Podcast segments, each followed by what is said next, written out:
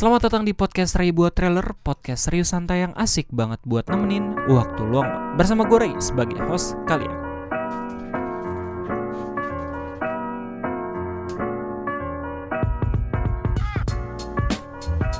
Jadi sebelum gue memulai podcast ini, izinkan gue untuk uh, mengucapkan permintaan maaf gue kepada teman gue Egi yang suaranya bisa lo denger di episode sebelumnya.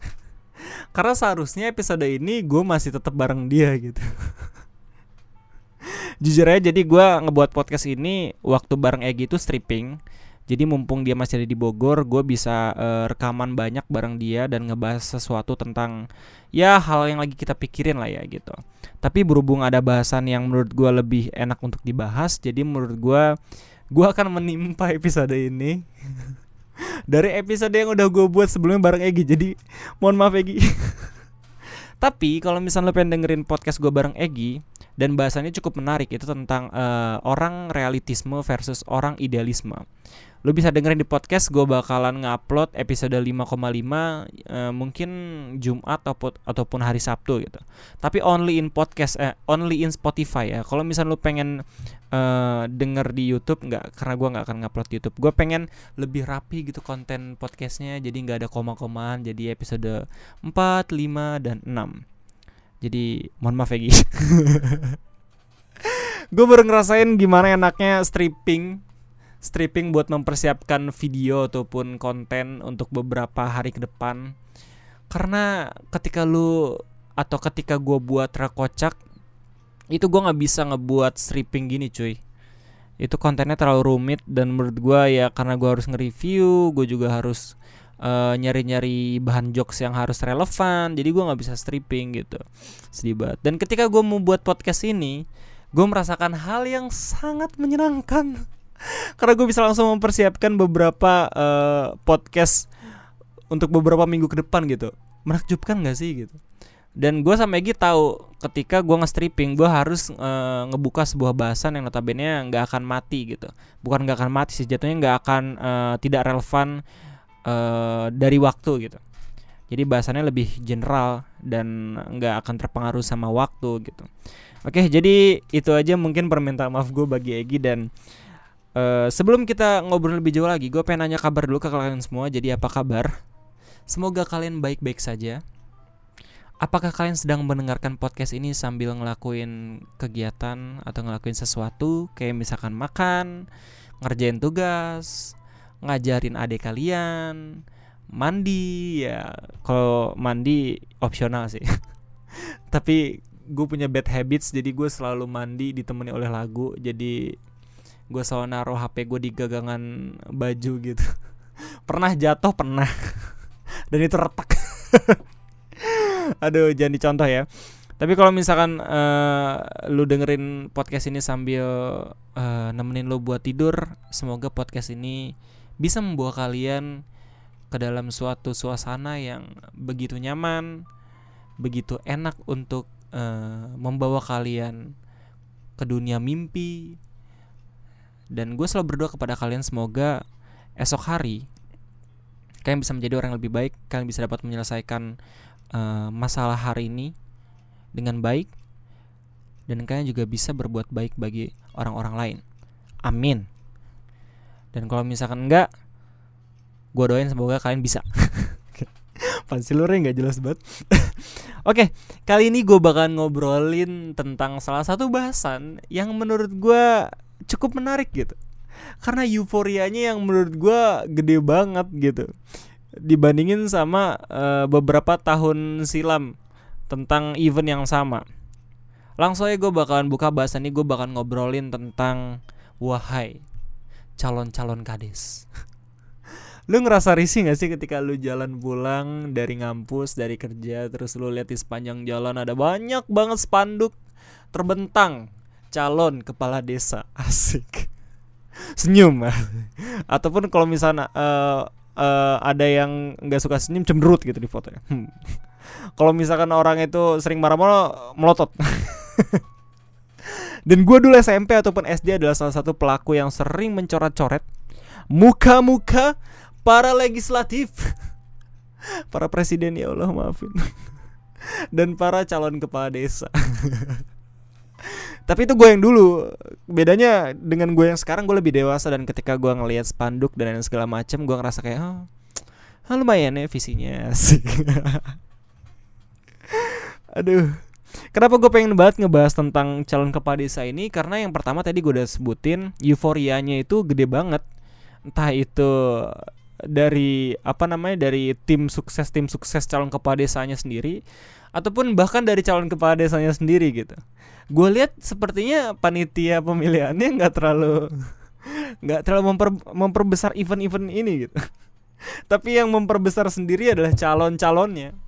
Mungkin ini merupakan hal yang wajar karena kalau misalkan uh, lu ngelirik tentang uh, pemilihan legislatif dan pemilihan presiden sebelumnya juga kayak gitu kan tapi bedanya kalau misalkan kemarin uh, eh, KPU, KPU kan ya, kalau nggak salah, KPU itu kayak ngebuat event-event uh, yang bisa ngebuat kita uh, yakin gitu milih calon-calon ya kayak debat pilpres dan segala macam. Sayang banget, sayang banget ketika uh, pemilihan legislator itu dibarengin sama pemilihan presiden. Gue adalah salah satu orang yang menurut gue kurang apa ya kurang cocok gitu ketika kita uh, ketika kebijakan pemerintah itu menyatakan bahwa uh, mereka akan menggabungkan pemilihan presiden dan pemilihan legislatif.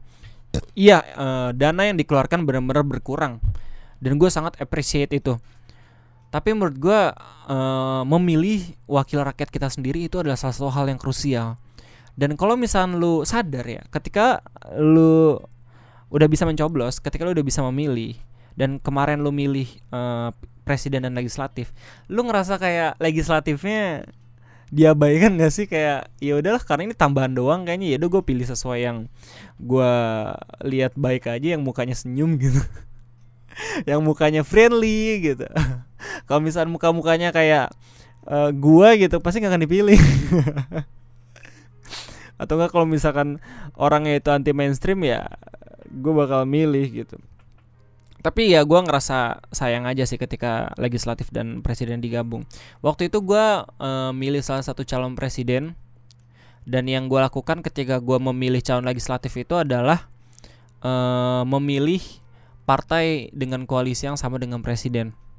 Yang menurut gue yang menurut gue dan yang gue pikirin itu sekarang salah. Karena notabene ya semua itu harusnya tergantung sama pribadinya masing-masing bukan dari partai yang mengusung presiden gitu. Dan kalau misalnya tanya ke gue gue pilih siapa waktu pemilihan presiden kemarin gue nggak akan ngasih tahu. Karena ini bukan karena ini bukan podcast tentang politik. But gue bakal ngasih tahu gue milih calon yang pengen banget ngurus atau ngerevisi undang-undang ITE karena gue kurang suka banget sama kebijakan itu gue ngerasa kayak susah berekspresi dan lu juga tau lah dampak dari UIT gitu terhadap konten gue konten gue yang awalnya itu gamblang banget uh, ngasih tahu kejelekan bukan kejelekan jatuhnya sih kayak ya kritikan saran dan segala macem berubah jadi sesuatu yang rada promosi dan menurut gue gue juga ngerasain itu jadi kurang suka gitu. Tapi mau gimana lagi karena udah ada undang-undang itu dan gue juga harus jaga image dan gue juga nggak mau menjadi orang yang bermasalah makanya ya gue sugin konten-konten terkocak yang menurut gue aman lah untuk dikasih lihat kepada kalian semua. Jadi mohon maaf ya kepada kalian semua. Dan kita ngomongin lagi kepada pencalonan kepala desa bukan pencalonan kepala desa event pemilihan kepala desa. Euforianya besar banget dibandingin sama tahun kemarin atau gue nggak uh, gua mungkin mungkin cuma gue doang kali yang ngerasa di desa gue dibandingin sama desa kalian. Ta karena di desa gue itu ada beberapa calon emang bener-bener yang emang bener-bener niat banget gitu jadi kepala desanya gitu. Dan ketika gue tanya ah ini orangnya niat banget nih gue pilih ini aja deh. Gue ngobrol ke nenek gue terus nenek gue bilang jangan!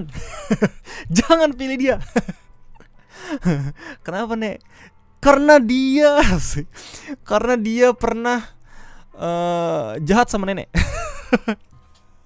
Jadi ceritanya ada salah satu calon yang menurut gue itu worth it buat gue pilih. Tapi ketika gue ngobrolin tentang pilihan gue ke ke nenek gue, ke orang tua gue, orang tua gue itu menolak dan uh, janganlah jangan milih dia lah karena ada salah satu pengalaman buruk uh, bagi nenek gue bersama calon kepala desa itu yang katanya sih yang kata nenek gue sih dia kayak curang gitu dalam berbisnis. Makanya ya gue jangan milih gitu. Ya bagus lah. Untungnya gue buka obrolan kan jadi ya gue nggak tahu. Ya mungkin aja dia udah berubah tapi balik lagi karena gue nggak pengen durhaka. Makanya udah gue coba cari pilih yang lain lah. Calonnya juga banyak ini selalu. Oke bagaimana dengan uh, event pemilihan kepala desa kalian? Apakah euforianya besar juga dibandingin sama tahun kemarin. Kalau misal lu tanya gue apakah pemilihan kepala desa yang sekarang itu lebih besar dari tahun kemarin gue bakal jawab iya. Terus apakah kepala desa yang kemarin itu mencalonkan diri lagi? Karena yang gue lihat di syarat pemilihan kepala desa itu si uh, bapak uh, kepala desa ini bisa uh, bisa mencalonkan diri lagi maksimal tiga kali. Dan kalau misalkan beliau itu mencalonkan diri coba lihat apakah jalan di desa kalian? Apakah uh, penerangan lampu penerangan di desa kalian? Apakah gang-gang di desa kalian itu uh, bagus atau enggak gitu? Bukan bagus sih jatuhnya kayak terawat atau enggak gitu. Kalau misalkan iya mungkin aja lu bisa coba pilih dia lagi gitu. Karena uh, dilihat uh, bagaimana caranya lu ngeliat kinerja beliau uh, calon-calon kepala desa ini ataupun kepala desa sebelumnya dari dari itu dari fasilitas publik itu. Contoh lah uh, kepala desa kepala desa berhasil menurut gua adalah kepala desa yang emang bener-bener buat uh, desanya menjadi desa wisata misalkan ataupun desanya menjadi desa yang ikonik gitu. Di Bogor misalkan di Katulampa itu itu desanya jadi warna-warni itu keren tuh. Itu susah kalau misalkan kepala desanya itu adalah orang yang emang cuman uh, menjadi kepala desa karena kepentingan tertentu aja gitu. Pasti ada hal-hal mager lah gitu.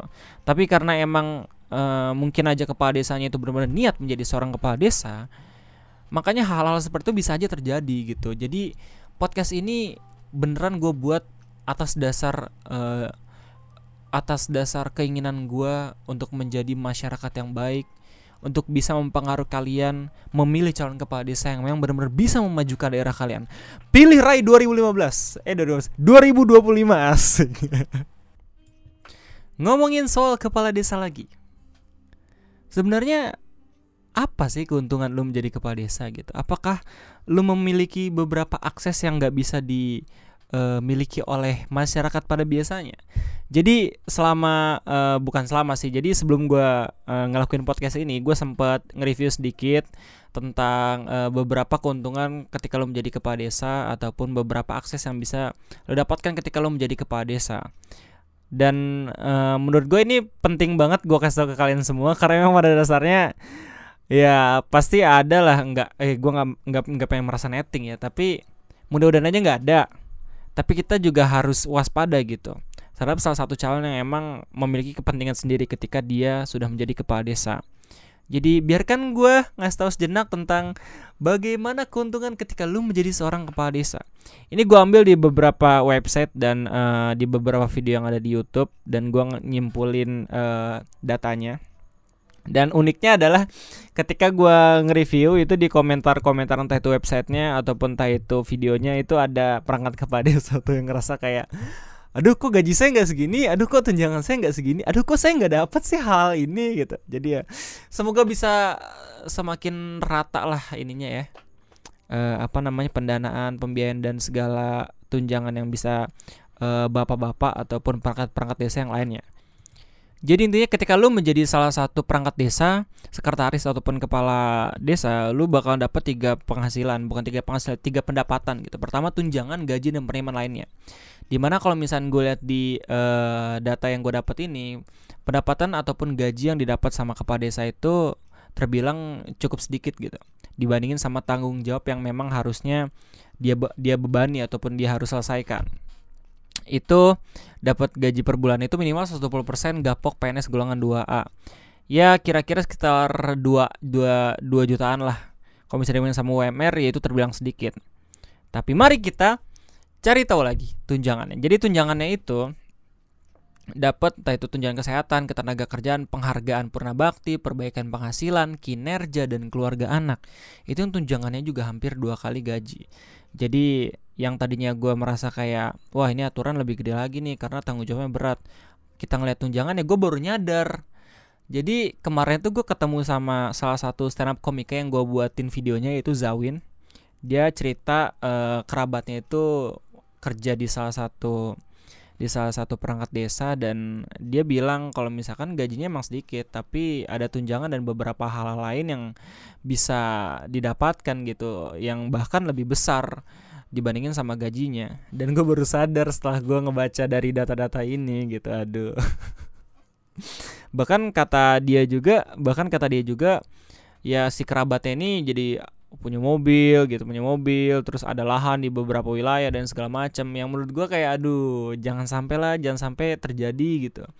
Ini kan kita ngurus buat desa kita tercinta gitu. Jangan sampai kita benar-benar milih orang yang salah gitu. Makanya gue pengen buat podcast ini. Gue mungkin konten konten gue ini mungkin terkesan berbeda jauh banget sama podcast podcast sebelumnya. Yang podcast sebelumnya itu gue buat tentang slice of life tentang quarter life crisis dan segala macam berubah jadi salah satu hal yang emang patut kita ah, netting kan. Tapi netting kita mudah-mudahan bisa uh, menjadi salah satu menjadi salah satu hal yang baik ya ketika kita pengen menjadi orang yang kritis dalam sesaat gitu apalagi dalam demokrasi kita.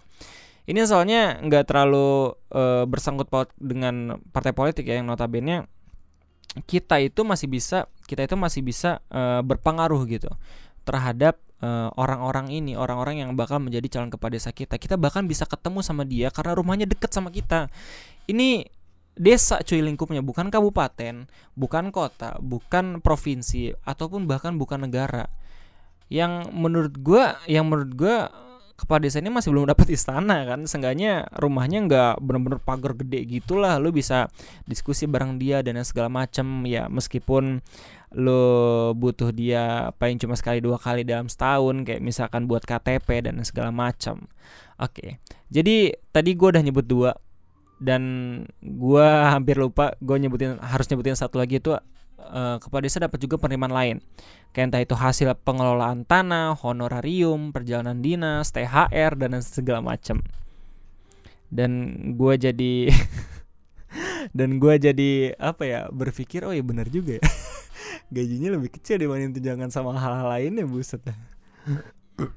Yang yang pengen gue simpul di sini pengen gue katakan kepada kalian ini adalah lu bisa menjadi kepala desa dan lu bisa mendapatkan semua itu tapi ya balik lagi semoga amanah. Semoga apa yang mereka dapat ini yang harus yang yang bisa dia rasakan ini bisa sama dengan uh, tanggung jawab dan hasil kerjaan yang bisa dia selesaikan gitu. Apalagi gue ketika gue ngelihat calon-calon di ke, di daerah gue itu visi misinya banyak banget cuy. Notabene kayak buset ini emang bisa ya diselesai emang bisa nih dilakuin ya? Buset dah. Ya gue suka semangatnya tapi kita juga harus realistis gitu. Oke lanjut jadi tiga hal itu pertama eh, bapak-bapak kepada desa yang terhormat kita dapat tunjangan gaji dan penerimaan lainnya ini uh, mereka ini bukanlah uh, orang-orang partai uh, dari dari partai politik. Dia mungkin adalah uh, beliau mungkin adalah orang yang lu kenal. Beliau mungkin adalah orang yang uh, pernah ketemuan sama lu. Dan ada baiknya jika ketika lu sulit ataupun ketika lu bingung mau milih siapa, pilihlah calon yang emang lu kenali. Meskipun itu adalah pilihan terburuknya, meskipun itu adalah cara apa ya, cara yang paling uh, simple lah ketika lu mendapatkan hak pilih dan lu bingung untuk memilih siapa. Pilihlah orang yang lu kenal dan pilihlah orang yang merasa lu percaya sama dia gitu. Jangan random dilihat dari foto apakah dia senyum atau enggak, apakah dia nangis atau enggak, apakah dia uh, marah atau enggak gitu. Jadi itu sih gitu. Soalnya ya kalau misalnya lu lihat dari modal, kalau misalnya lu lihat dari pamflet, lu melihat dari spanduk, di, dilihat dari apa ya? Dilihat dari euforianya salah satu calon itu nggak bisa disimpulin apakah dia orang yang baik atau enggak dalam mengelola uh, desa lu atau kagak gitu. Nah mungkin setelah lu dengerin podcast ini lu merasa kayak aduh passion gue jadi kepala desa nih. jadi gue sempat sempat mikir kalau misalnya gue nyalon jadi kepala desa dan gue nggak punya duit gimana ya cara gue biar uh, kelihatan ataupun uh, akrab sama masyarakat masyarakat sekitar ya. Jadi gue ada beberapa cara nih yang menurut gue bisa dijadiin bahan acuan untuk bapak-bapak yang lagi nyalonin jadi kepala desa sekarang. Kalau misalkan emang bapak masih belum punya modal yang cukup. Jadi ada dua cara menurut gue yang pertama lu harus aktif lu ya gue ngomong sama lu semua pendengar gue ya. Lu harus aktif ikut kegiatan uh, di daerah lu. Entah itu lu jadi uh, ketua Karang Taruna entah itu lu jadi ketua perkumpulan kartu Yugi oh di daerah lu ataupun yang segala macem. Karena menurut gue menjadi seseorang yang uh, memiliki jabatan tertentu di daerah lu yang notabene masih belum dibayar ataupun istilahnya kayak volunteer lu bisa gitu memperbesar nama di situ gitu. Tapi uh, balik lagi jangan lu menjadi seseorang karena niat-niat tertentu gitu. Lu harus memiliki uh, niatan tersendiri yang tulus gitu ketika lu mendapatkan posisi tersebut. Meskipun itu pun gak digaji ataupun gak ada pendapatan yang masuk dari lu gitu. Tapi yang namanya tanggung jawab pak lo harus tanggung jawab gitu istilahnya. Jadi ya nggak cuman jadi seseorang yang aktif aja gitu. Bolehlah lu memiliki proyeksi ke depan kalau misalnya oh gue jadi pengen jadi kepala desa nih makanya gue harus uh, ikut apa namanya karang taruna segala macam. Itu boleh. Tapi jangan sampai lu ikut jadi karang taruna cuman pengen uh, numpang nama cuman pengen uh, memperkenalkan diri lu untuk nantinya bakal jadi kepala desa. Jangan cuy. Untuk nanti jadi seseorang yang bakal lebih penting lagi ke depannya. Jangan cuy. Lo harus tulus lah. Kalau misalnya pengen ikut sesuatu organisasi sesuatu ataupun hal-hal lain yang berhubungan dengan volunteer dan segala macam. Karena kalau misalkan hal volunteer itu emang harus dilakukan dengan tulus. Oke. Okay. jadi itu yang pertama. Yang kedua adalah lu bisa aja mungkin jogging tiap pagi dan sore ke setiap daerah yang ada di desa lu. Karena menurut gue ini kan desa ini kan lingkupnya desa.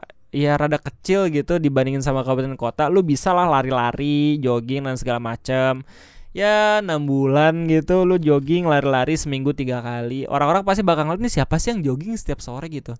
Terus ketika di, dia lihat dari apa namanya uh, kartu pemilihan umumnya ih ini kan bapak-bapak yang jogging gitu. Wah saya suka nih sama pola hidupnya jadi saya pilih pak gitu bisa aja kan kayak gitu. Karena kenapa gue pengen kenapa gue pengen ngasih tahu kenapa uh, cara agar lo bisa menjadi kepala desa yang murah versi gue karena di daerah gue ya calon kepala desa itu ada beberapa yang istilahnya uh, bagi-bagi sembako lah dan itu adalah salah satu hal yang gak gue suka gitu. Meskipun sama nenek gue diambil meskipun sama keluarga gue juga diterima gitu. Cuman pinternya adalah ya dikasih mah dikasih nerima aja yang penting pemilih uh, milih mah ya tergantung kita. Jadi ada beberapa calon yang emang kemarin itu ada calon yang datang ke rumah nenek gua, ke rumah gua. Dan ya ya kayak gitu bagi-bagi sembako dan segala macam. Itu kan udah nggak boleh ya maksudnya kayak itu banyak banget loh modalnya apalagi di setiap kalau misal setiap rumah beliau ngasih-ngasih sembako kan. Kalau misalkan lu jadi kepala desa lu bakal banyak banget biaya cuy buat uh, mendapatkan jabatan itu yang sebenarnya itu notabene itu kan tanggung jawab. Kalau misalnya itu tanggung jawab, seenggaknya lo harus berpikir ulang lah untuk mengeluarkan apa ya, untuk mengeluarkan biaya gitu. Menjadi seseorang yang mempunyai tanggung jawab yang lebih gitu.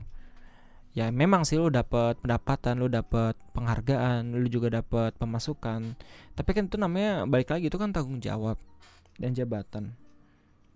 Jabatan harusnya dipertanggungjawabkan.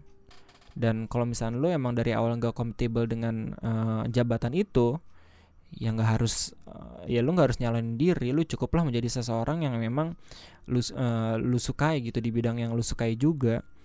Jadi buat apa gitu ya mungkin ada beberapa yang masih uh, works ya cara itu masih bekerja lah cara itu. Cuman ya sekarang pemilih menurut gue makin pinter apalagi dengan adanya podcast gue apalagi dengan adanya eh, orang-orang yang lebih kritis apalagi dengan adanya penyebaran informasi yang lebih yang lebih efisien. Hal kayak gitu lama-lama makin ditinggalkan. Dan menurut gue ya kurang worth it sih. Ya kalau misalnya lu dapat uh, sembako dari beberapa calon kepala desa lu juga ya lebih baik jangan dipilih lah. Itu sih saran gue karena dari awal juga dia udah kurang bagus caranya kayak gitu. Jadi ya itulah ada ada yang ngebet jadi kepala desa tapi gue nggak tahu apa tujuan dia gitu. Kalau misalkan dia adalah seseorang yang udah dari awal punya duit dan dia punya apa ya punya niatan yang buruk ketika dia menjadi kepala desa itu jatuhnya kayak kita tuh cuma dimanfaatkan doang sama dia gitu soalnya ketika lo menjadi kepala desa ya setahu gue lu punya uh, kayak uh, kayak semacam apa sih itu namanya uh, planning pem pembangunan gitu. Pembang uh, apa namanya kayak kayak rencana pembangunan desa gitu. Yang notabene itu kan Uh, kalau misalnya si kepala desa itu kan bisa ngeliat tuh proyeksi jalannya bagusnya ke mana. Kalau misalnya kita buka jalan itu ke mana. Dan kalau misalnya udah tahu itu dan lu punya duit, lu bisa aja beli-beli lahan yang notabene 4 sampai 5 tahun kemudian itu bakal dijadiin jalan lahannya. Karena semakin mahal lahan itu ad, e, bisa gitu karena adalah e, ada jalan. Jadi kalau misalnya lu orang yang pengen beli tanah nih sekarang, lu pasti ngerasa kan kalau misalnya lu beli tanah di dekat jalan pasti mahal.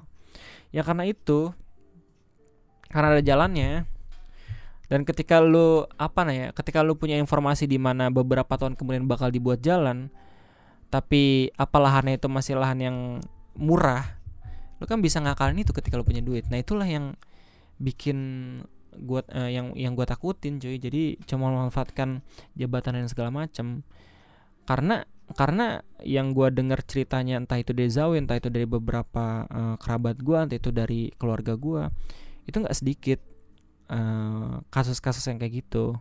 Toh gue cuma pengen cuma pengen uh, cuma pengen ngasih tahu keresahan gue aja sih dan gue cuma pengen berharap semoga apa yang gue rasain ini nggak benar-benar terjadi gitu. Jadi ya karena mungkinnya masih belum terkait dengan parafol lu juga lu juga masih punya uh, hak untuk bisa apa ya untuk bisa tahu siapa calon lu dan ini juga masih li ruang lingkup desa yang notabene lu masih bisa ke rumahnya dan segala macam ya lakuin aja gitu. Apalagi kalau misalnya lu jogging kalau misalnya setiap sore jogging kan ataupun lu ada waktu luang lu lagi silaturahmi sama tetangga-tetangga sekitar dan rumah lu dekat sama kepala desa calon kepala desa ya seenggaknya ya coba aja cek dulu gitu tapi kalau misalkan lu nggak mau repot menjadi seorang pemilih izinkan gua ngasih tahu lu bagaimana caranya memilih uh, calon wakil rakyat kita gitu. Entah itu dari pemain legislatif presiden ataupun calon kepala desa gubernur dan segala macem. Nah kalau misalnya lu milih nih eh kalau misalnya lu mager nih nggak pengen ketemu dia di rumah pertama nggak pengen ngeliat muka dia di spanduk gue pengen nyoret cort mukanya nggak pengen lihat visi misi yang banyak banget gitu di setiap jalan. Karena gue mau fokus di jalan. Kalau misalkan gue ngeliat visi misi dia sambil jalan gue bisa ketabrak kan. Bukan dia juga yang salah ya nggak sih? Jadi caranya adalah ketika lu memilih lu pasti nggak langsung milih kan. Lu lu pasti nggak langsung nyoblos gitu di tempat pemilihan itu. Lu pasti bakalan nunggu. Jadi manfaatkan waktu nunggu lu itu dengan melihat visi misi dan uh, visi misi dan orang uh, visi misi dan uh, muka muka calon kepala desa itu dan setahu gue kalau misalnya pemilihan kepala desa beliau itu hadir juga di dalam pemilihan desa itu gitu. Jadi lu bisa ngelihat pribadinya kayak gimana dan segala macem yang mungkin aja itu worth it gitu. Buat lu lakuin. Bukan itu aja worth it. Emang bener-bener worth it gitu lu lakuin gitu. Terutama apalagi lu nggak tahu uh, visi misi sebelumnya itu apa dan segala macem. Dan cara yang kedua adalah lu nanya ke uh, sesepuh yang lu kenal gitu. Entah itu keluarga lu dan segala macam mungkin aja keluarga lu ataupun orang tua lu ataupun nenek nenek gua dalam kasus gua itu ya punya pengalaman tersendiri terhadap salah satu calon gitu. Ya meskipun lu pengen banget uh, memilih dengan cara lu tapi akan lebih baik jika lu punya banyak referensi untuk memilih seseorang yang emang akan menjadi wakil lu nanti kayak gitu. Yang akan menjadi ketua di daerah lu gitu ngomongin tentang kepala desa gue jadi inget banget ketika gue osis. Gue tuh adalah salah satu orang yang benar-benar ngebet banget jadi ketua entah kenapa. Padahal gue nggak digaji nggak diapa-apain. Nggak dapet apa ya nggak dapet keuntungan tersendiri gitu jadi ketua osis. Tapi gue pengen banget jadi ketua. Kenapa? Karena gue pengen ya karena gue pengen berkontribusi lebih aja sih waktu SMA gitu. Gue pengen jadi orang yang bisa uh, diandalkan dan segala macem. Ya meskipun di awal-awal gue niat menjadi ketua itu karena emang gue cuma pengen jadi orang yang terkenal. Tapi lama kelamaan setelah gue ngikutin prosesnya setelah gue tahu apa itu rintangan dan hadangannya gue jadi semakin serius gitu. Gue jadi semakin serius ketika gue ingin menjadi ketua osis. Gue punya kesempatan untuk nggak menjadi ketua osis. Tapi ketika gua tahu apa itu tanggung jawabnya ketika gua tahu apa itu uh, sesuatu yang gua dapat bukan dalam segi material gue ingin mendapatkan jabatan ketua itu gitu. Entah itu gue dapat pengalaman yang berharga di bidang kepanitiaan entah itu gue bisa melatih diri gue mental gue bisa menjadi orang yang lebih baik itu benar-benar uh, berharga banget sih. Jadi semoga kita masih memiliki calon kepala desa yang uh, punya jiwa yang sama untuk benar-benar mengabdi kepada desanya sendiri. Gak cuman apa ya tergiur sama apa yang bisa didapatkan yang menjadi kepala desanya. Dan semoga calon kepala desa yang uh, ada di desa lu itu semuanya amanah lah gitu. Nggak semuanya buruk gitu. Nggak semuanya bermain politik uang ataupun politik sembako karena udah bukan zamannya lagi dan sekarang karena emang udah ada teknologi yang namanya internet lu juga bisa googling nama dia lah kayak gimana bagusnya apakah dia orang yang ba baik atau enggak gitu. Ya kalau misalnya memang benar-benar serius untuk memilih seorang kepala desa. Karena pemilihan kepala desa di, da di daerah gue itu bakal berlangsung tanggal 4 November kalau nggak salah 3 atau 4 November gitu. Dan menurut gue ya bagus banget gue bahas karena gue pengen sekalian ya nyari-nyari tahu lah calon kepala desa gue kayak gimana Well, mungkin itu aja bahasan dari gue dan saatnya kita baca email. Yeah, iya betul banget. Gue dapat email dari uh, beberapa pendengar podcast gue dan gue senang banget. Kenapa?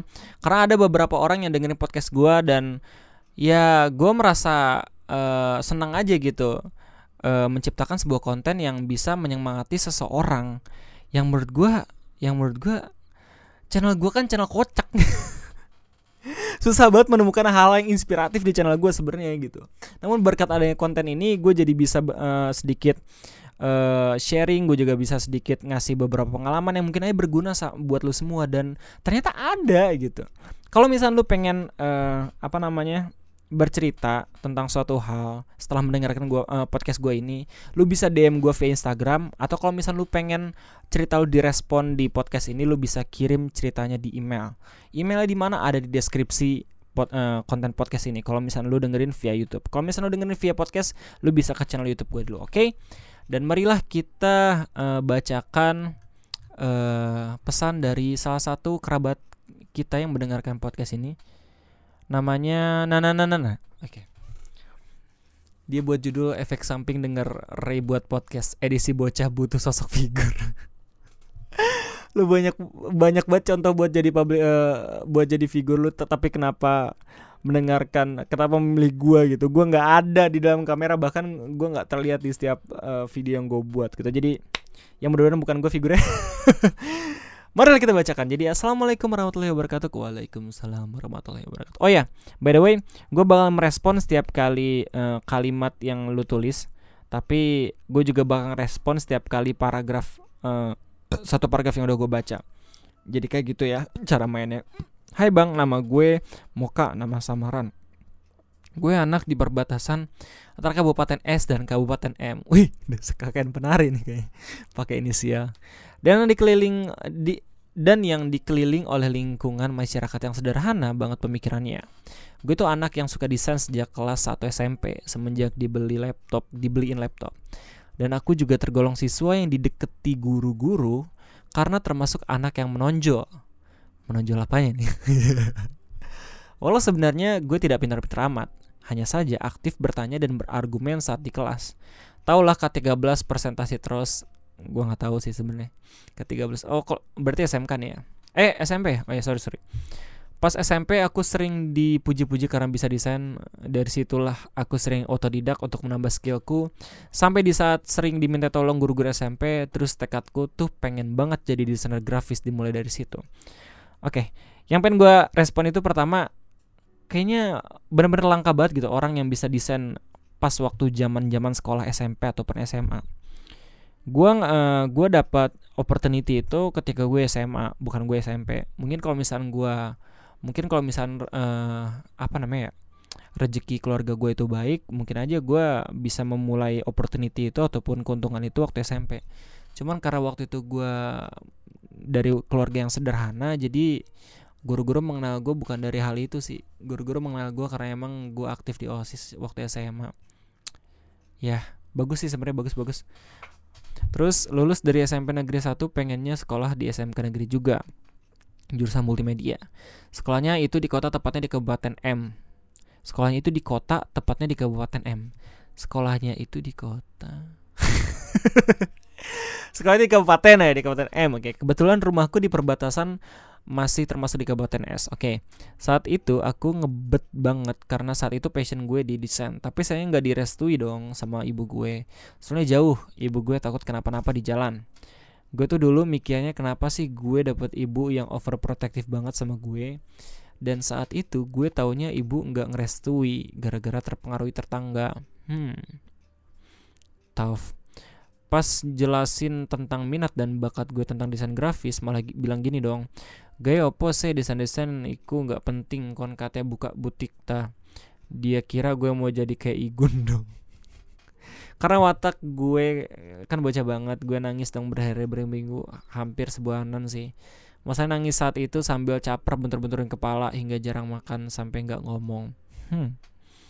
jadi nggak cuman gue yang nonjok-nonjokin jam waktu itu gue nangis bukan karena nggak boleh sekolah di sekolah favorit tersebut tapi karena keinginanku untuk mendalami minat dan bakatku ditolak mentah-mentah. Dan saat itu teman-teman baik gue pada sekolah di sana makin bikin gue nangis dong pas diajak daftar ke sana.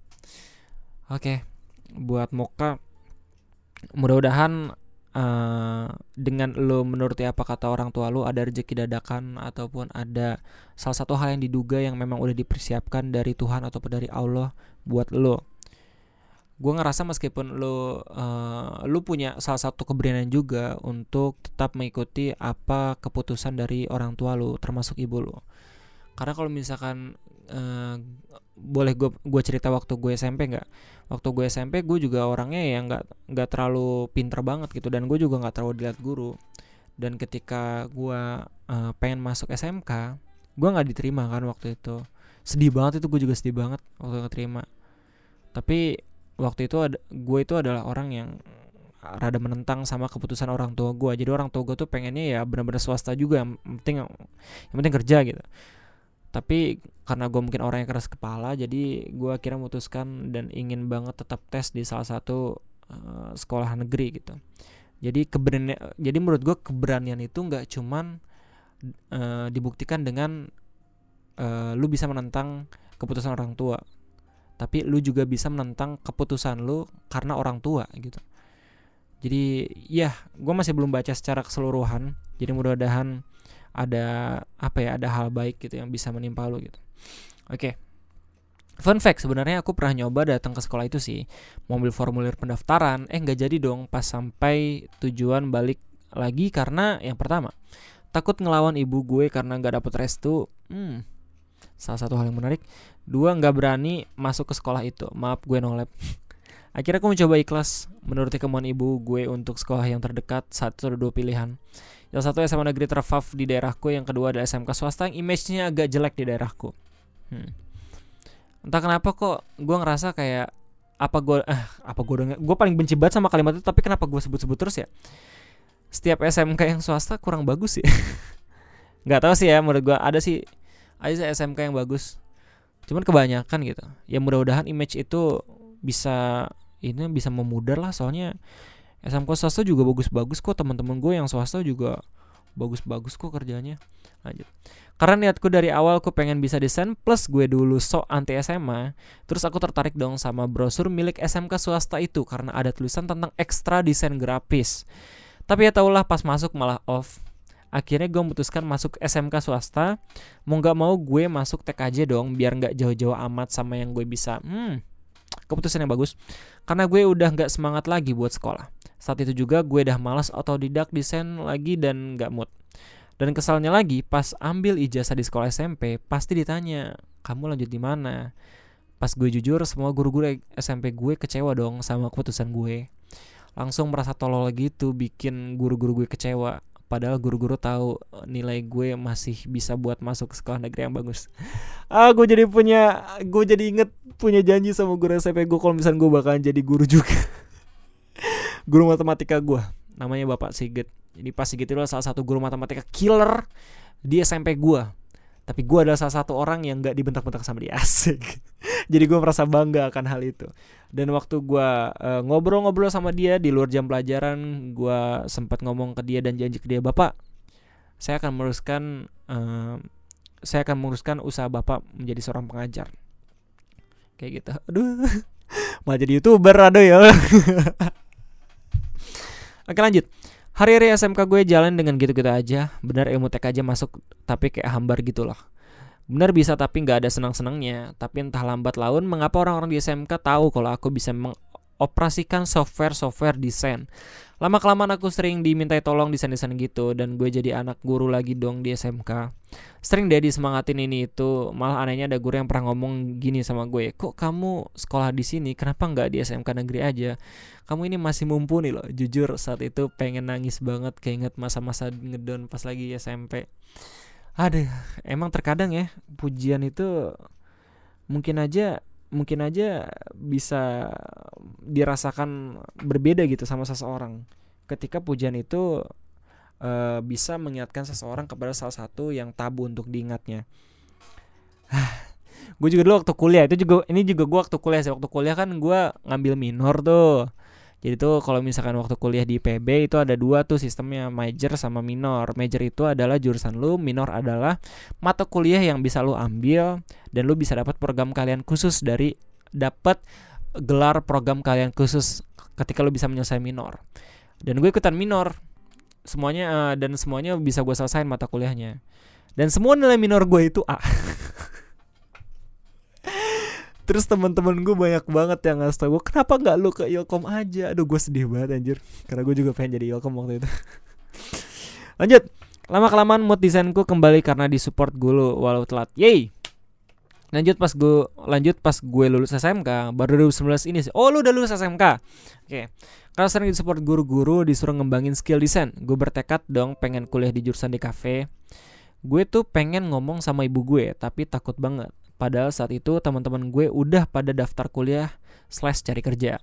Gue nya malah belum ngapa-ngapain dong. Terus gue memberanikan diri buat ngomong, eh ternyata kumat dong down lagi. Soalnya tapi soalnya tapi nggak direstui lagi karena faktor ekonomi dan kesannya lagi dimarahin aku sambil ngomong buat apa sih kuliah nggak penting lihat dan itu loh anaknya si A sarjana malah jualan roti goreng liatin anaknya si B sarjana tumbah luntang lantung gak jelas wes kerja ae wes.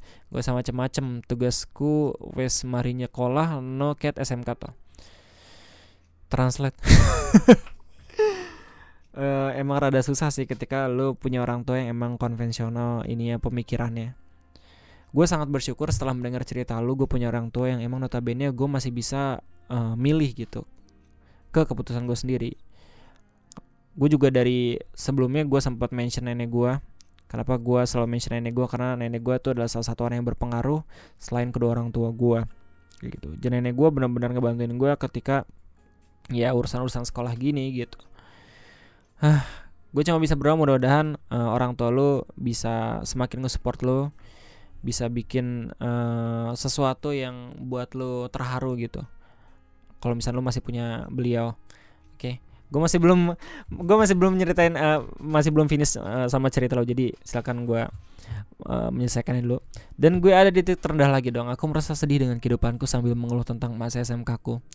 Just info aku tuh dulu pas kelas 3 nyambi. Selain sekolah aku juga jadi tukang bersih-bersih di sana. Pas sore alhasil semua tanggungan sekolahku jadi gratis. Soalnya bayarannya langsung tak masuki administrasi sekolah terus. Aku mikirnya ibunya melihat potensi diri gue. Eh nyatanya nggak peduli wah keren banget.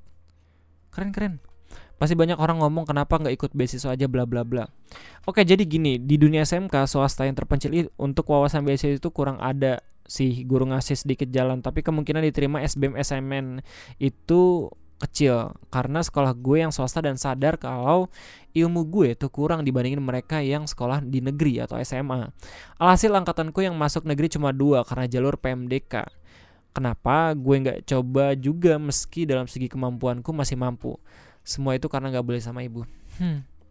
Semua perasaan depresi gue cuma bisa digambarin dengan nangis terus. Untungnya lo adalah orang yang bukan emosian ya.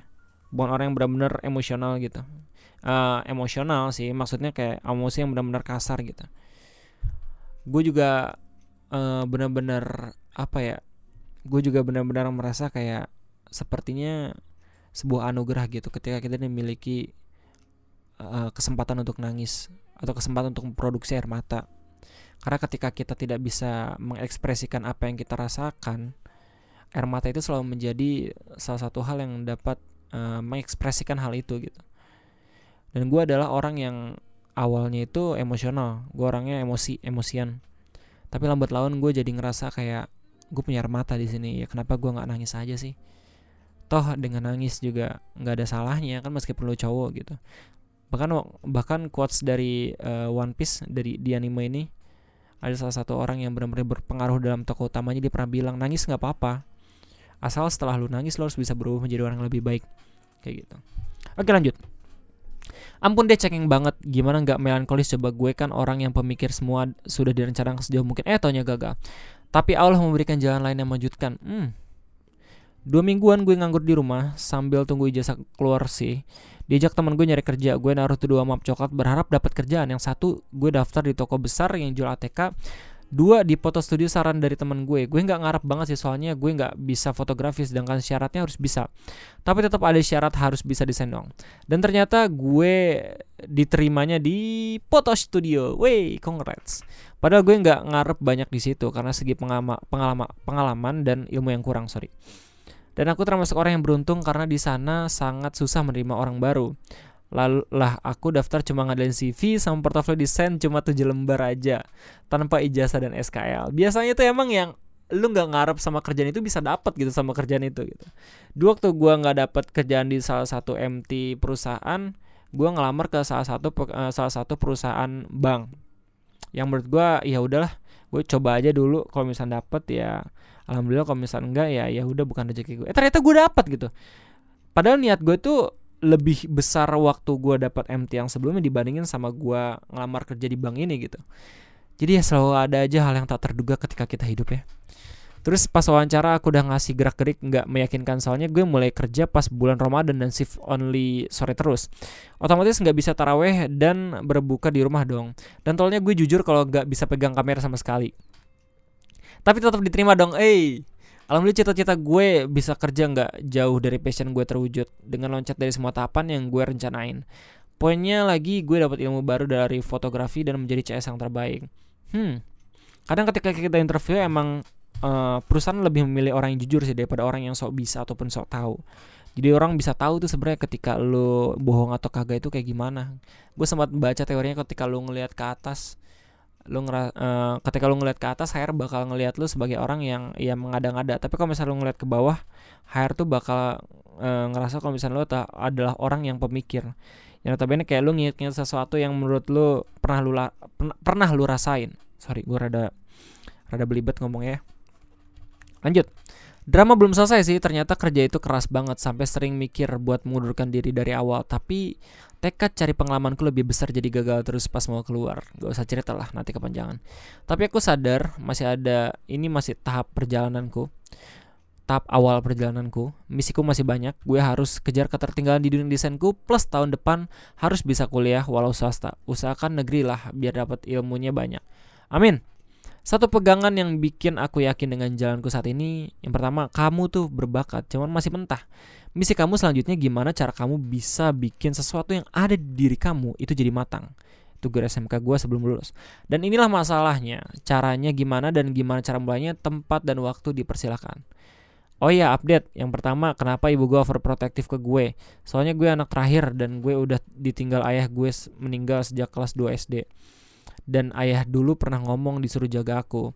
Kini gue udah ngerti dan gak sedih lagi. Oh iya, baru-baru ini ibu ngerestui kalau gue boleh kuliah dengan syarat biaya ditanggung sendiri dari awal dari selesai dari awal sampai selesai. Ibu nggak mau tahu tentang urusan kuliahmu. Entah gimana gue nanti lihat tahun depan yang penting senang banget. Alhamdulillah. Dua minggu yang lalu kalau nggak salah gue ditawari jadi TO di sekolah tapi gue tolak karena gue sungkan ke ibu gue masa habis ngasih segini tiba-tiba turun. Taulah ya gaji guru honorer kecil banget. Padahal gaji gue di situ di studi juga nggak besar-besar cuman nah nah nah nah padahal padahal gue bisa aja dapat beasiswa kuliah gratis di yayasan yang sama tapi gue tolak karena gue hanya mau kuliah di jurusan DKV aja di passion gue. Dan bersambung. Thanks bang Ray podcast lu bikin gue nostalgia banget. Niatnya sih pengen kopas banyak detail yang kurang. Baru sempat ngirim pas nambahin cerita dikit biar sampai lulus sekolah. Sorry agak gaji soalnya nulis sambil batu oh don't worry man. Assalamualaikum warahmatullahi wabarakatuh. Waalaikumsalam warahmatullahi wabarakatuh Moka lu bener-bener orang yang keren banget. Lu adalah orang yang ngasih pengalaman berharga bagi gue Meskipun gue cuma baca dari pengalaman lu. Lu ngasih gue pelajaran bahwa Menjadi seseorang itu harus terus berusaha Meskipun lu masih gak direstuin sama orang yang sangat dekat sama lu gitu. Tapi entah kenapa Allah selalu berkata lain gitu. Ketika kita menginginkan sesuatu dan Allah itu uh, yang kita rasakan itu Allah itu menolak apa yang kita inginkan Allah mungkin punya skenario lain gitu yang mungkin lebih baik gitu dibandingin apa yang lu inginkan. Ketika gue ngelamar kerja di salah satu perusahaan yang menurut gue pengen banget gue masukin gue ngerasa kayak itu adalah hal yang benar-benar pengen gue inginkan. Dan ketika gue dapet ternyata itu adalah hal yang nggak pengen gue inginkan gitu. Ini tuh benar pelajaran yang berharga banget sebagai gue gue langsung ngerasa kayak terpukul banget pada Allah udah ngabulin permintaan doa gue yang gue harus kerja di sana gue harus kerja di sana. Gue doanya kayak gitu. Padahal kenapa nggak gue doa kayak gue harus mendapatkan pekerjaan terbaik gue harus mendapatkan pekerjaan terbaik kayak gitu gitu. Ya semoga apa yang kita doakan bisa lebih mengeneralisir dan kita pasrahkan saja kepada Allah. Asalkan kita sudah berusaha seperti temen denger podcast ini yaitu Bung Mo Bung Mocha oke? Okay? gue harap lu bisa semakin jago buat desain. Semoga lu bisa menjadi seorang ilustrator jadi ilustrator keren banget. Ketika lo menjadi seorang desainer lu cobalah uh, buat gambar-gambar tertentu atau lu buat style-style gambar sendiri menjadi seorang ilustrator lu kuliah jangan cuman apa ya jangan cuman masuk DKV aja tapi ilustrator lah kalau bisa ilustrasi ataupun yang lain segala macem. Karena menurut gue gue bener-bener suka banget sama orang yang bener-bener bisa ngegambar sesuatu dengan style-style yang unik dan ternyata itu adalah sebuah profesi namanya ilustrator yang menurut gue itu benar-benar next level dari desain grafis dan segala macam lah jadi mudah-mudahan lu bisa menjadi orang yang lu impikan gue selalu mendoakan lu menjadi orang yang terbaik oke okay? itu meskipun cuma satu email tapi gue benar-benar terkesan dengan apa yang udah gue lakuin dan apa yang bisa gue sajikan lewat podcast ini. Gue harap lulu semua yang memiliki pengalaman apa pengen cerita ke gue tentang masalah-masalahnya mungkin aja gua, dan mungkin aja bisa gue bantu coba kirim aja via email. Kalau misalnya lu pengen uh, gua respon via podcast atau kalau misalnya lu pengen ngerespon langsung lu bisa DM gua via Instagram. Oke? Okay? itu aja mungkin podcast dari gua. Terima kasih sudah mendengarkan. Semoga uh, calon kepala desa kita bisa amanah bisa lebih mengerti bagaimana permasalahan desa kita dan daerah kita. Dan untuk muka gua harap lu menjadi orang yang lebih baik. Oke? Okay? kesimpulan dari podcast ini adalah semoga lu bisa menjadi seorang yang amanah dan bekerja keras sesuai dengan apa yang lu suka, sesuai dengan apa yang lu inginkan dan sesuai dengan tanggung jawab apa yang bisa lu dapatkan gitu. Nama gue Ray dan gue kayak uh, lunatic podcast lagi aduh ya Allah. Jadi itu aja mungkin terima kasih dan sampai jumpa. Oke, okay, next kocak itu gue tentang Mawang. Oke, okay? dadah.